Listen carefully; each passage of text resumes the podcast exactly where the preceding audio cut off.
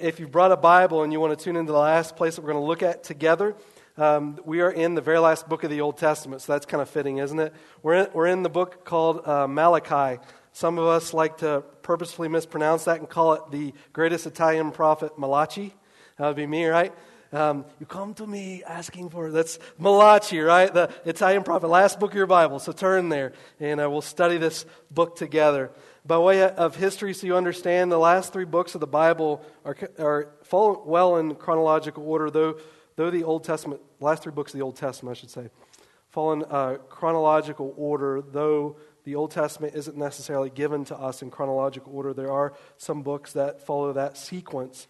And, and the last three books of your Bible, the minor prophets, um, Haggai, Zechariah, and Malachi, they, they follow the last events in Israel's history as Israel has come back from the Babylonian captivity.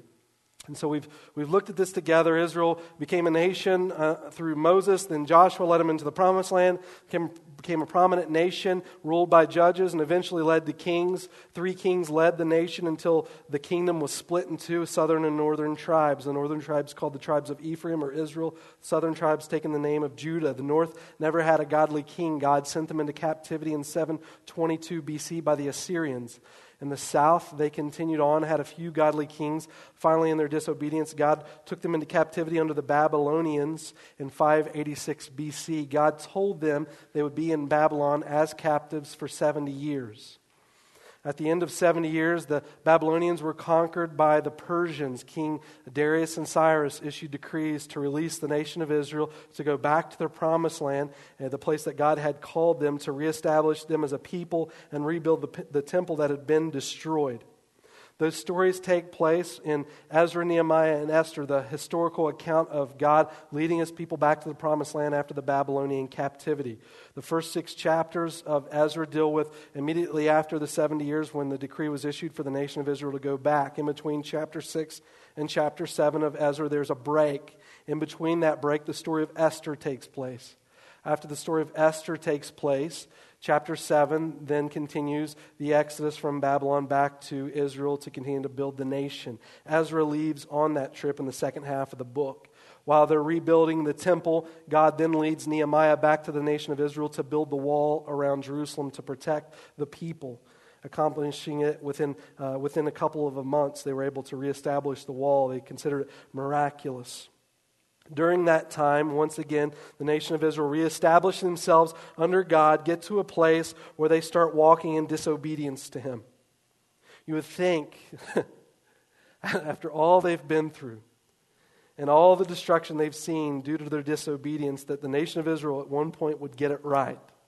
But then again, so would I. Just as I look at them and may point the finger, I can look at my own life and think, I know right from wrong. I know good from evil. And, and, no matter how many times I tell myself something may be wrong, the sinfulness within me rears its ugly head, and I do things contrary to the nation of God. And so God sends these final three prophets to the nation of Israel to, to speak to them. And Malachi comes by way of, of the last prophet for the nation of Israel around 430 BC. Israel begins to stray from God. And Malachi becomes the last attempt of God speaking to the nation of Israel to turn them back to Him before God eventually just goes silent to the nation of Israel. Josephus, a first century historian on, on the Jewish people, he was a, a Jew himself, records for the nation of Israel between uh, 400 BC to the coming of Jesus as, as the silent years.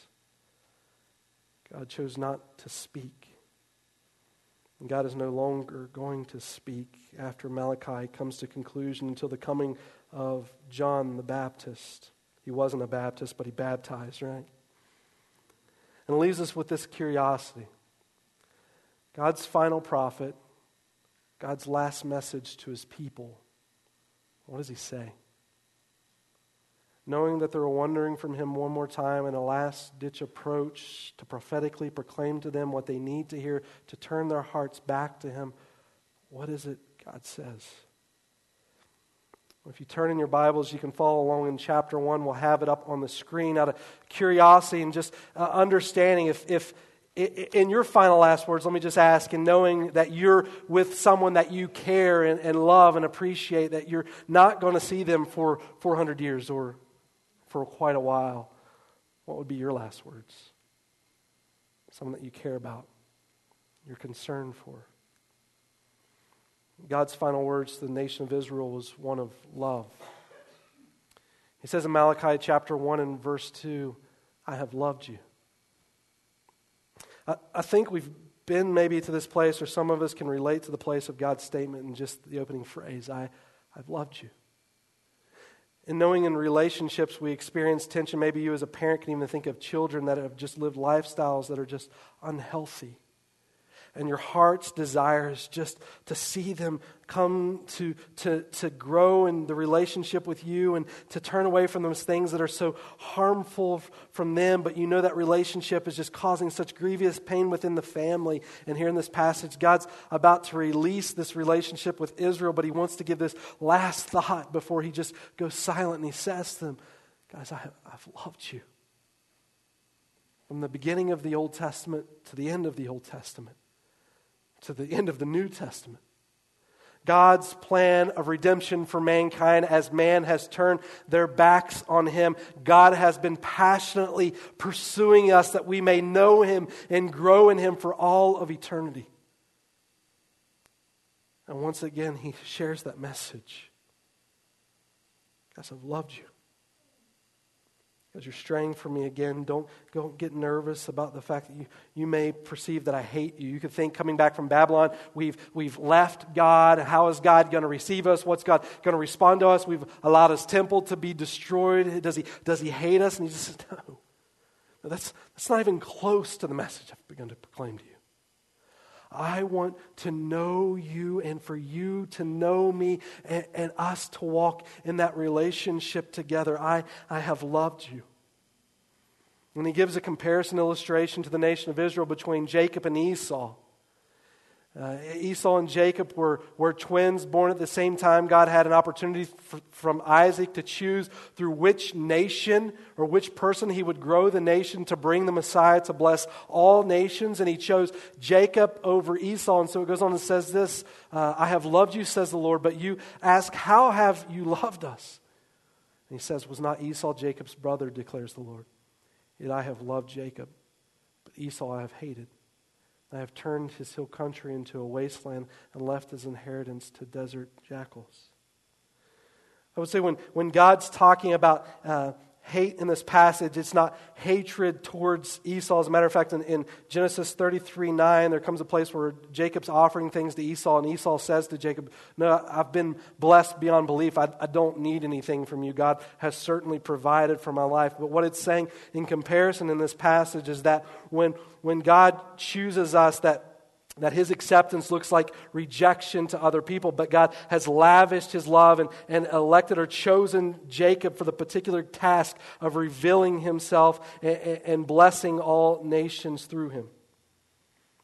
In Luke chapter 14, Jesus gave similar thought to this passage. It says this If anyone comes to me and does not hate father and mother, wife and children, brother and sisters, yes, even their own life, such a person cannot be my disciple. And what Jesus is doing for us is dividing the line between worship of Him and acceptance of other things. Jesus isn't just something in addition to the shelf of our life, Jesus takes preeminence in all things over our lives. And coincidentally, in learning to give our lives to Him, I would propose we learn to love others more deeply because of Him when it comes to those relationships that we set aside to embrace Christ, because of that relationship with Christ, we learn to embrace others with the type of love that Jesus displayed to us, and that while we were yet sinners, Christ loved us. Jesus gave the illustration another way in Matthew. Rather than referring to hate, he says this in Matthew 10 Anyone who loves their father or mother more than me is not worthy of me. Anyone who loves their son or daughter more than me is not worthy of me. Jesus doesn't rob you from those relationships that you can't enjoy those relationships. Jesus draws you from those relationships so he can transform your heart so that through him you might better love others because of what Christ has done in you. And in this passage, God is demonstrating his love and saying, Listen, Israel, from the beginning, my hand has been all over you, demonstrating the love that I have for you. I've chosen you that you may know me and enjoy me forever.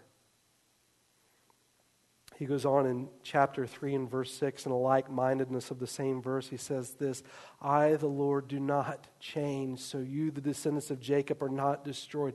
Ever since the time of your ancestors, you have turned away from my decrees and have not kept them. Return to me, and I will return to you, says the Lord Almighty.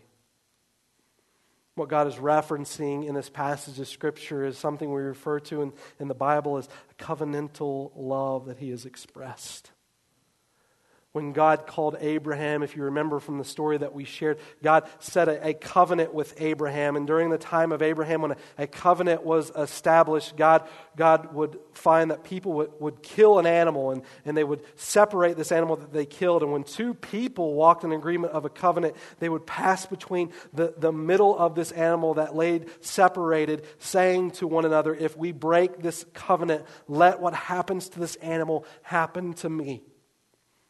And God tells Abraham, Abraham, I want to establish a covenant with you to display my great name to you as a nation. I have chosen you to love you and lavish my love upon you and through you bless all nations. So so kill these animals, separate them that we may pass through. And the Bible tells us that when, when it came time to pass through these animals, that God allowed a, a, a deep sleep to fall upon Abraham, and so that God alone was the one who walked through the animals, establishing the covenant with the nation of Israel, saying to Israel, This covenant rests upon me.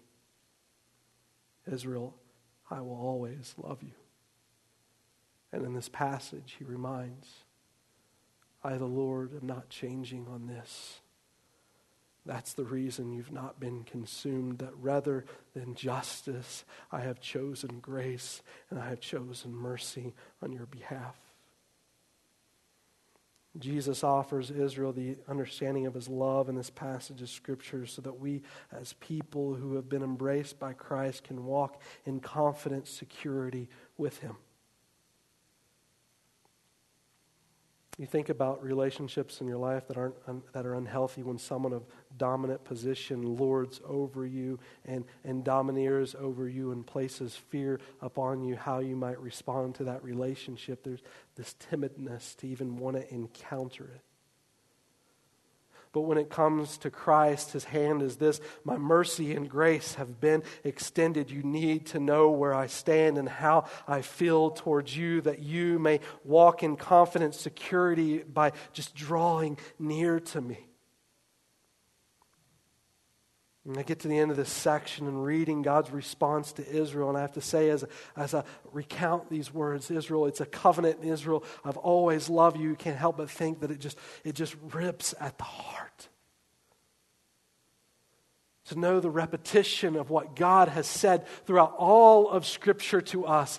Come to me. What I have to offer is far greater than what this world could ever hope to give to you. Come to me. The hope that you're discovering on your own apart from me isn't real hope. I just want to extend that to you. Come to me because you think what you have is best, but what I have is far better than anything you could experience. Just, just come to me. And throughout the Old Testament, God has expressed it to Israel. And here again, as God's going silent to the nation, he gives this final cry to them, saying, Just come to me. I had a friend this past week say to me, he, he serves in, in an inner city. He said, um, uh, you know, he's around drugs all the time. He says, he, he calls God the greatest hope dealer in the world. That was great. he, he is a, the greatest hope dealer life has to offer, and so are the people who walk in the hope that he offers towards us. When we talk about pursuing God, Jesus also reminds us in this passage of Scripture that the way that God desires is that we give him everything. He says in verse 18, and you will again see the distinction between the righteous and the wicked, between those who serve God and those who don't or who do not. I mean, there's two places you can walk in relationship to God with Him or against Him. There's no middle ground. When, when you're walking in relationship with God, it tends to sometimes be mm, like a roller coaster, ups and downs. And in that relationship, it works like this you're either drawing near to God or further from God, but you're not staying in the middle. There is a distinction between the wickedness and, and, the righteousness, the difference between being a follower of Jesus and refusing to follow him. And when Jesus calls us in his love, what he calls us to do is pursue him with everything that we are. If we went back to Malachi 1, I know we're skipping between these chapters. It's, it says in verse 6 A son honors his father, and a slave his master. If I am a father, where is the honor due me? If I am a master, where is the respect due me, says the Lord Almighty? It is your priest who shows contempt for my name, but you ask, How have you shown contempt for your name? Meaning these people are saying, yeah, we, we follow Jesus and they have, or we follow God and they have no clue they're not even pursuing God with their life. It's this liturgical structure they've established, but their hearts have never connected to it. By offering defiled food on my altar, God says, you've shown contempt. But you ask, how have we defiled you? By saying that the Lord's table is contemptible. When you offer blind animals for sacrifice, is that not wrong? When you sacrifice lame lame or diseased animals. I'm coveting right now. Lame or diseased animals. Is that not wrong? Try offering them to your governor. Would he be blessed with you? Would he accept you, says the Lord of hosts? And Jesus is saying, when you come to other people, you give your best. When you come to the Lord, you're just halfway doing it. I've called you to give me all of your heart, not just some of it. I'm not just a, a, a, thought on the shelf, but I've called you to give all of yourself to me. God's response in this passage is this I want all of you or none of you, and there's no in between. He is reiterating the thought of covenantal love. As God has demonstrated this love and covenant to us and giving Himself and all that He is to us, He's asked the same in return out of a heart that's willing. You know, the same place that we express covenantal love here on earth that God's given us the opportunity to demonstrate is, is through the idea of marriage. You think about this for just a moment. If, if you went to the altar with, with your wife or wherever you want to call you got married underneath the awning or whatever you want to call it, if you went there and you said, Honey, I'm here today to give you 90% of me, how's that going to go, right? I love you with 95.43%. You know what she's going to say? Okay, come on. I, am not standing here in this dress looking this way to you give me 90%. I want all of you. Why would she want all of you? It's because in that relationship of covenantally giving yourself to her, that love thrives when all of you is offered. And God is saying in this passage, in like manner, I don't want 95% of you. I created you that I may enjoy all of you. All of who you are belongs to who I am. And it should come to me. It makes sense in the marriage relationship. The Bible tells us in Genesis, man and woman were created for one another.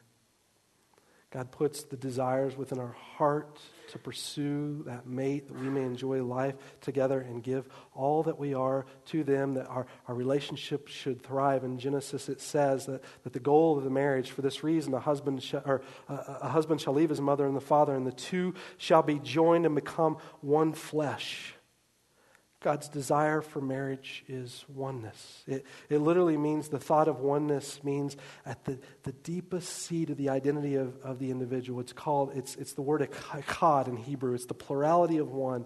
In, in the plurality of marriage, this oneness in the deepest seed is united together. It happens in covenantal love.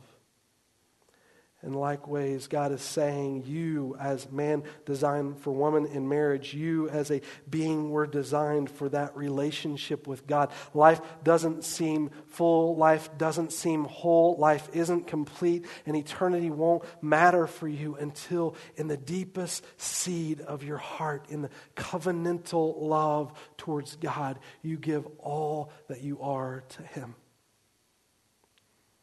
Jesus says that he came that his joy might be in you and your joy might be made full. God came for you to experience him and all the goodness and glory that he has to offer. And on the backdrop of this thought in the book of Malachi, God then gives two ideas for us. For those who, who ask this morning, who say, okay, I see, I see God loves and I see God has given his covenantal love to us. It's, it's never changing. And now God is asking that we give all of ourselves to him. How, how do I know that I've done that in my relationship towards God? Chapter 1 and verse 13. I don't have it on the screen, but in the same chapter, Israel responds to God when God asks for this covenantal love in response. And they said, God, we're just tired of you. My thought to that would be this the reason that Israel expresses this tiredness to God is, is that they're looking at God as this religious uh, experience where there, there's things that they desire or God desires for them to do. And so anytime God calls, it's just because He has something that He wants. And say the quickest way to rob yourself from your relationship with God is, is religion. you think about people in your life who come to you, and the only time they ever come to you is because they want something from you, and so, so what you do is just avoid them. It's not about what you're doing, but really about you that God is after. God desires your heart, and He desires for you to draw near to Him, that He, by His power, transforms your life, that you, in your life, begin to express the glory of God. It's not about things, but about Him. Another thought for Israel the reason they're tired is this they simply just don't want to change. They like where their heart is focused, and they like the joy that sin brings. Rather than allow God to bring their joy, they turn it over to other things that eventually lead to emptiness. God, in, in the book of Malachi, then begins to give a couple descriptions to the nation of Israel and says, Hey, if, if you want to know, if you really want to know, and you're confused and you think that you're a follower of me when I'm telling you you're not, here, here are a couple indicators for you that reveal really what your heart is about. A, a religious person would, would look at these things that God expresses and, and, and say this okay, I messed up, I'll, I'll, I'll do better. But a person that's focused on relationship with the Lord would say this God, I'm going to give more of you or more of me to you. God, I want to give you all that I am. God, I want to give you my heart that you can do a work in me. Rather than a, a, religion to achieve, it's about a relationship to enjoy because God has always loved you. And so God gives these two illustrations in the book of Malachi that relate to us how we know our heart is expressing joy in the Lord. And the first is this it comes by way of marriage. I'll skip that. It says in chapter 2 and verse 11 Judah has been unfaithful a detestable thing has been committed in Israel and in Jerusalem. Judah has desecrated the sanctuary the Lord loves by marrying women who worship a foreign God. As for the man who does this, whoever he may be, may the Lord remove him from the tents of Jacob, even though he may bring an offering to the Lord Almighty. Another thing you do, you flood the Lord's altar with tears. You weep and wail because he no longer looks with favor on your offerings or accepts them with pleasure from your hands. You ask why. It is because the Lord is the witness between you and the wife of your youth. You have been unfaithful to her, though she is your partner and the wife of your marriage covenant. God says this if you want to know whether or not your heart is with me, look at the way you treat your spouse in this passage of Scripture, the nation of Israel is doing this. Some, I've heard people say it this way they're trading in their wife in her 40s for two 20s, right? Or, or they're getting rid of their wife because they're looking at, at, at just lust and greed. And so the nation of Israel has these, these ladies that they've conquered from other nations, and they're bringing these women in, and they're getting rid of their wives to marry these women that have been conquered. And God is saying, You have no idea how sacred your relationship is with me. When, when, God, when God created man and woman, the first institution that God designed was marriage. And God, in that marriage, talks about the two becoming one. It is, it is a worship ceremony. It says in this verse, it's because the Lord is the witness between you and the wife of your youth. You have been unfaithful to her, though she is your partner, the wife of your marriage covenant. What God is saying is that marriage relationship between man and woman is so sacred to God that when it takes place, the Lord is present. It's worship to Him. God is treating the marriage relationship as a worship ceremony, and He's saying to those that are married this morning the way you treat your spouse is an act of worship before the Lord. And think about it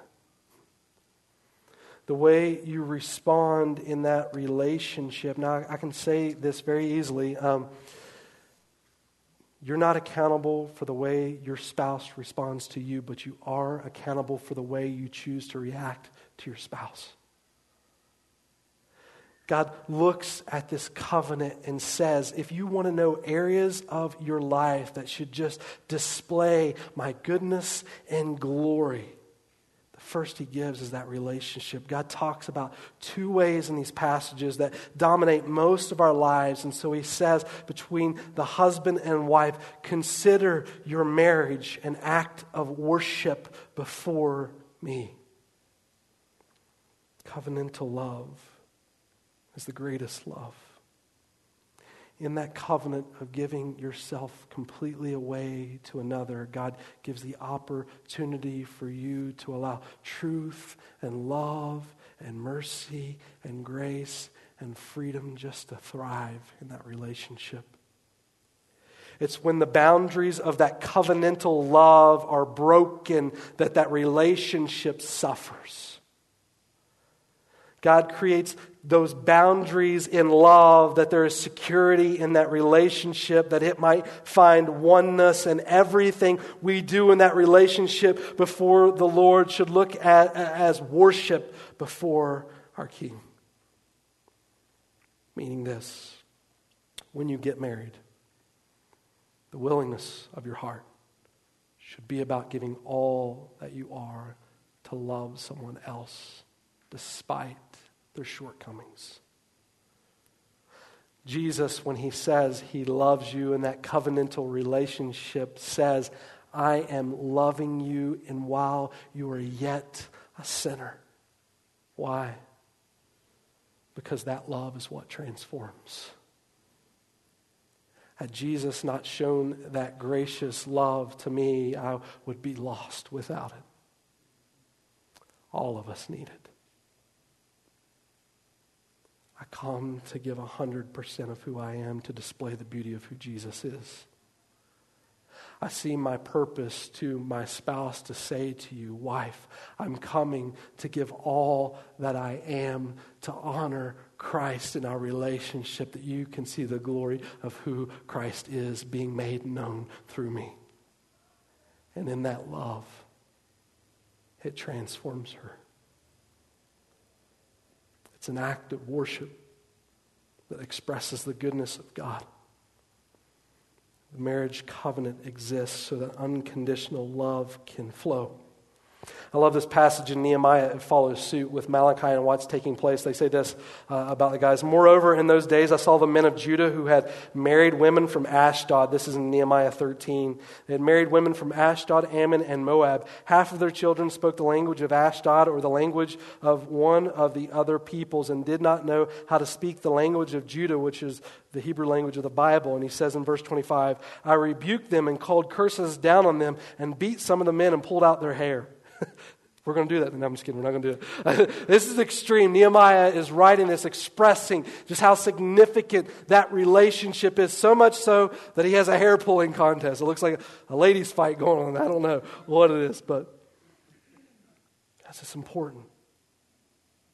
That covenant, the family is the pillar of society. It's the first institution that God has established, and your dedication to that, that covenant and your responsibility in difficulty to still love is the greatest expression of Jesus. You think about the people in your life that He's talking in this passage are the people that you walk closely with in life, the people that you spend the most time with. And He says in, in verse 15, He goes on and says, Has this has not the one God made you? You belong to Him in, in body and spirit. All of you goes to Him. And, and what does the one God seek? Godly offspring. So be on your guard and do not be unfaithful to the wife of your youth. And so He's saying in this passage, Do you know what my goal is in this marriage? Is to create some kids. And do you know what my goal is for your children? I want to raise up a godly offspring for them so that as you have reflected Christ in your relationship for the next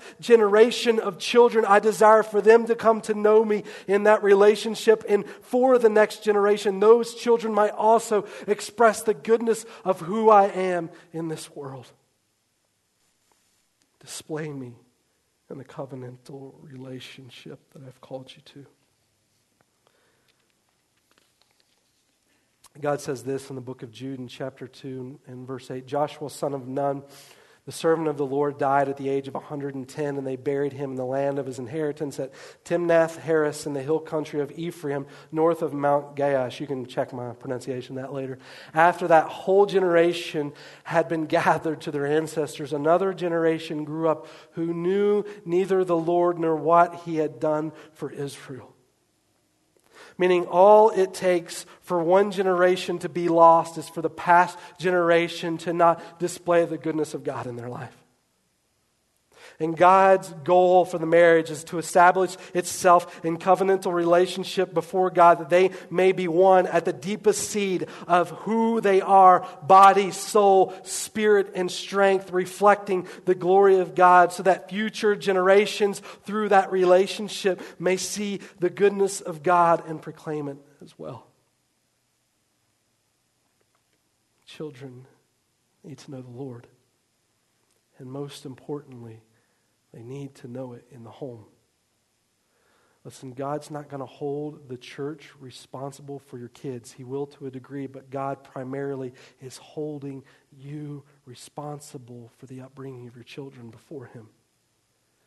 That they know how much they are loved by Him and may come to Him and embracing what Jesus has done for them on the cross and be able to enjoy Him all the days of their lives.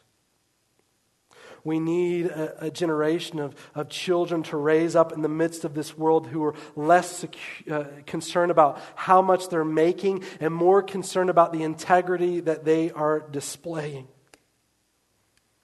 We need kids in this world and a generation that's raising today that are less concerned with being safe and more concerned with taking risks for Christ, even if it costs them.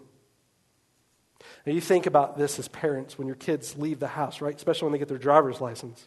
First thing you say, be safe, right? How do I say be safe?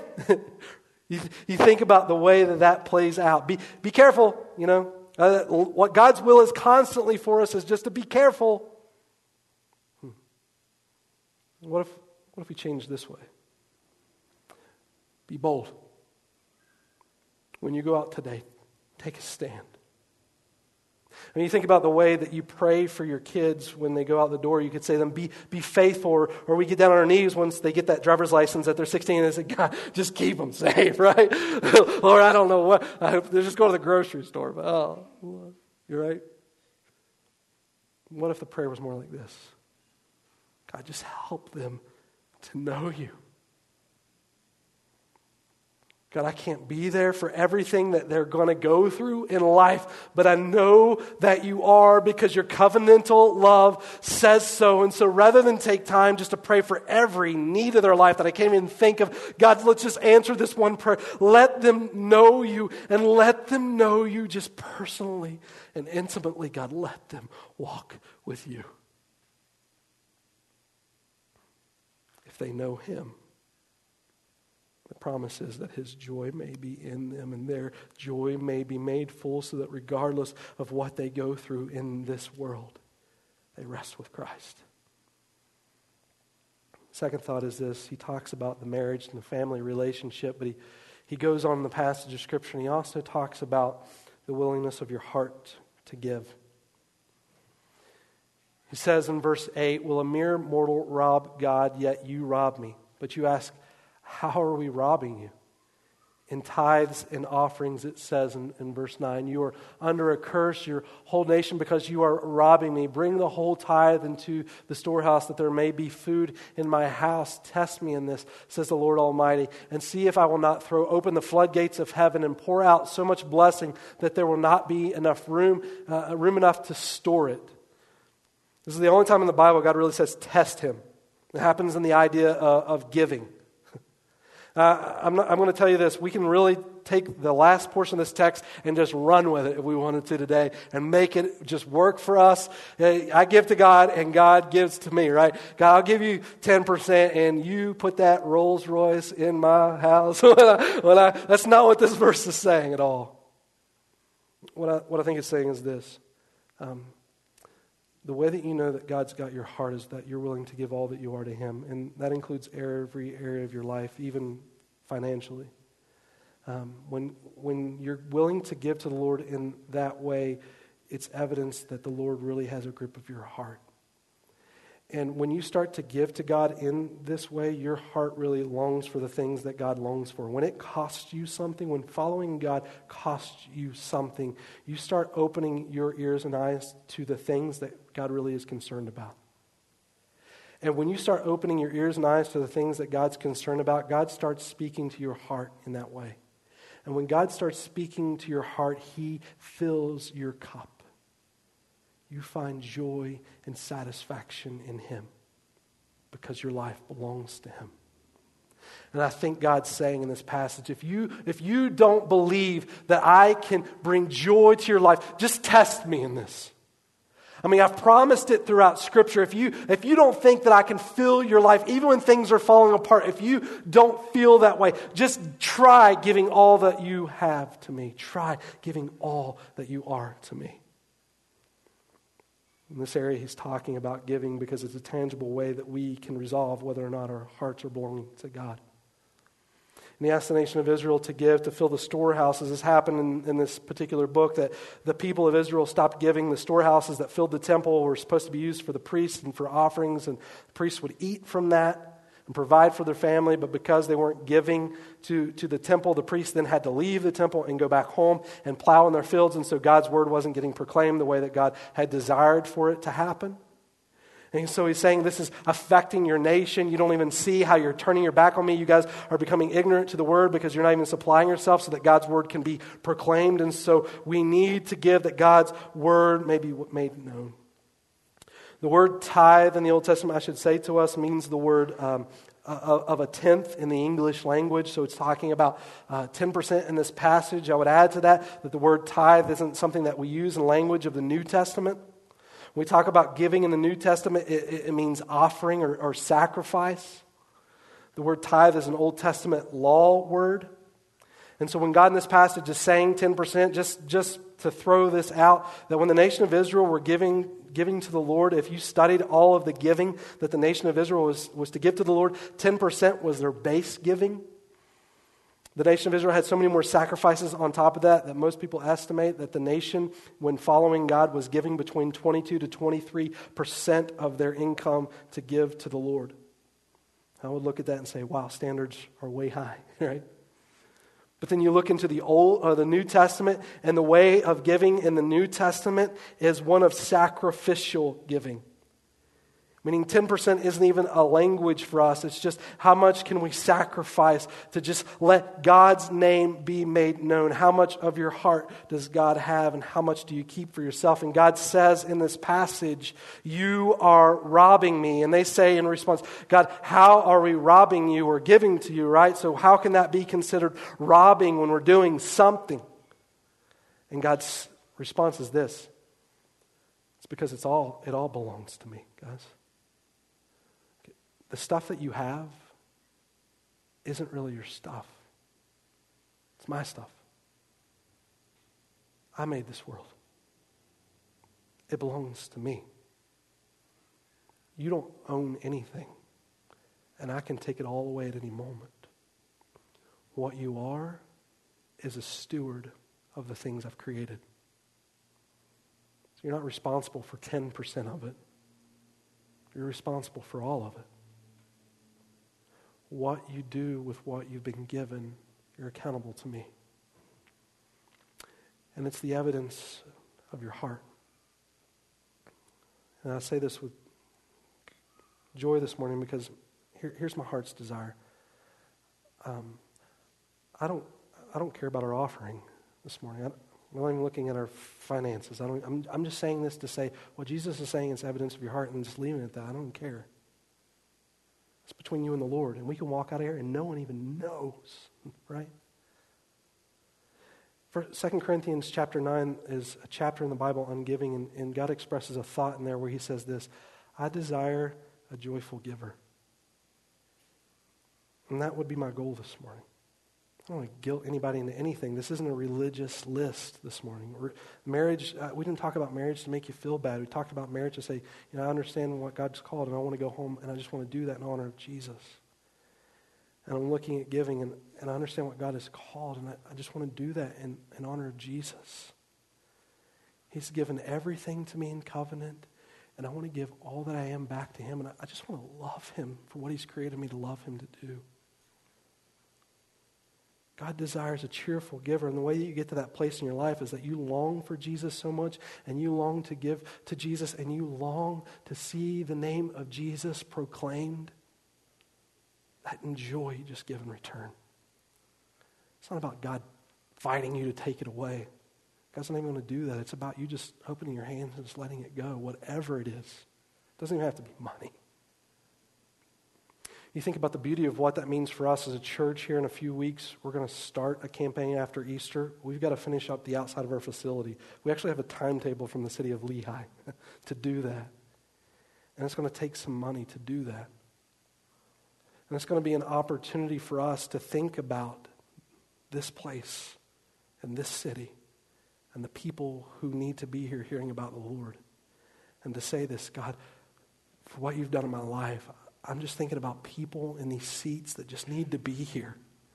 I'm just going to give that we can just see them come to know you and enjoy you and, and celebrate you. I, it, it, baffles me on Sunday morning when we get here and new people show up because we don't have a sign on our building.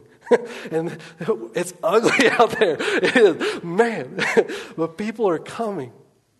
You think once, once we turn the outside of this as a place that says to people, we love Jesus and we're just giving to this cause and we want to see his name proclaimed and he's worth it and we're loving him and God's doing something here. When the outside starts saying that, could you imagine what's going to happen? Be looking for a new building by the end of the year, right? it's all just to say this Does Jesus have your heart? God's gone silent before the nation of Israel to ask that question. As I have loved you. I mean, do you look at the sacrifice that I have made on your behalf? I mean, what more can I do than just to simply say, I love you? And I have created you for me that you may enjoy me all the days of your life from now into eternity. I have loved you with this covenantal love that just will not fade. It will not stop. It will not relent, but it is just giving itself away regardless of the way that you've spit on it and harmed it and abused it. It is here just crying out that you may respond in love and return. Malachi's thought is just come, come to the Lord. Matter of fact, the book ends just talking about the coming of the Lord. This made me think of a song in, in closing. I'll just say this. Um, there's a, I call this my favorite song. You guys know it, right? It says, um, Jesus loves me, this I know, for the Bible tells me so. And one of the things I love about just that song, it gives a simplistic way for us to look at the evidence of Jesus' love to us. And what if you flipped it for your own personal life? What if you said, um, I love Jesus, this I know, for my. What do you say? And where's the evidence of it? When someone looks into your life, they see Jesus. Malachi points to these couple of things for us that we may see the evidence of God's love within us and know that we're not fooling ourselves, but yes, indeed, we love God with our heart because that's what He's after.